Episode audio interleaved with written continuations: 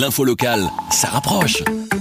Nouveau, le podcast de la Meuse, la Nouvelle Gazette, la province, Nord-Éclair et la capitale. Alison Verlade, vous décryptez pour nous les derniers chiffres. Alors, où en sommes-nous ces dernières 24 heures par rapport au nombre de décès? Alors la Belgique enregistrait ce vendredi 1143 décès liés au coronavirus, soit 132 de plus que la veille. C'est ce qui ressort des derniers chiffres publiés par le Centre de crise et le SPF Santé publique.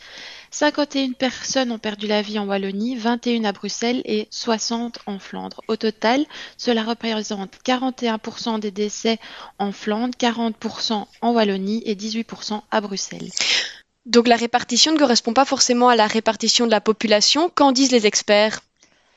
Ben, ils ont rappelé qu'aujourd'hui un grand nombre était dépisté, mais que malheureusement ça ne reflétait pas toujours euh, la réalité.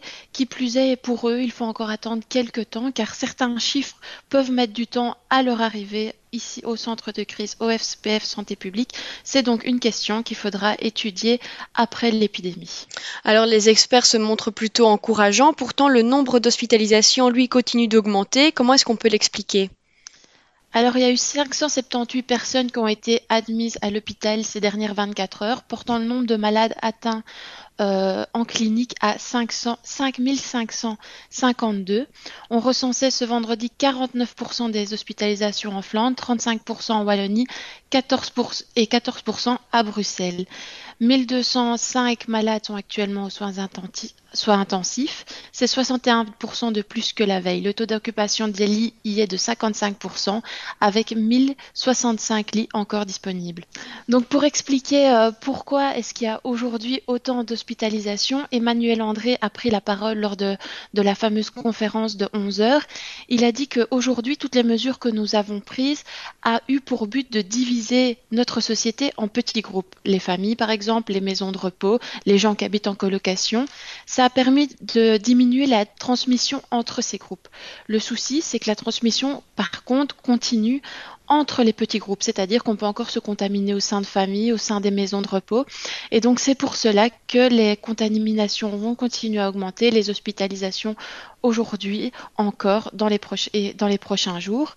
Et donc tout ça montre qu'il est encore très important de maintenir nos efforts en matière de confinement pour arriver à stabiliser ces, contaminations au sein des petits groupes. Justement, euh, en parlant de, contamination, euh, vous avez les chiffres par tranche d'âge, mais aussi la répartition par province. Qu'est-ce que ça donne aujourd'hui? Alors au total sur l'ensemble de la Belgique, on est à 16 768 cas répertoriés depuis le début de l'épidémie. On a eu 9 996 personnes testées positives en Flandre, 4594 en Wallonie et 1884 à Bruxelles. Ces dernières 24 heures, 1422 nouveaux cas ont été confirmés par les autorités. Alors si on analyse les chiffres par province, c'est toujours à Anvers qu'on recense le plus de cas avec 2200 40 tests enregistrés positifs au coronavirus.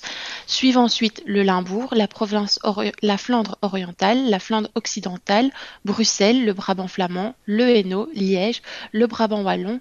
Et c'est à Namur et dans la province du Luxembourg qu'on recense le moins de cas. On est à 450 cas à Namur et à 411 cas dans la province du Luxembourg.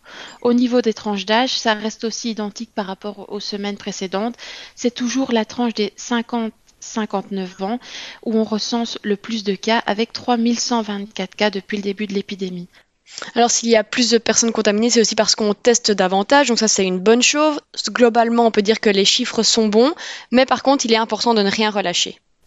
Oui, ça, ça a été vraiment le message clair et net durant la conférence de, de ce vendredi.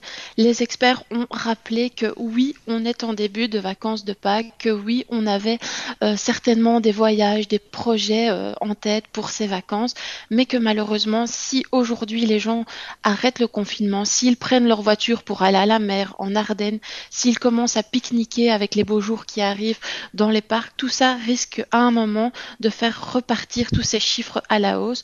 Donc le mot d'ordre est restez confinés, restez chez vous pour pouvoir garder ces chiffres encourageants dans les prochains jours. Avec la Meuse, la Nouvelle Gazette, la province, Nord-Éclair et la capitale.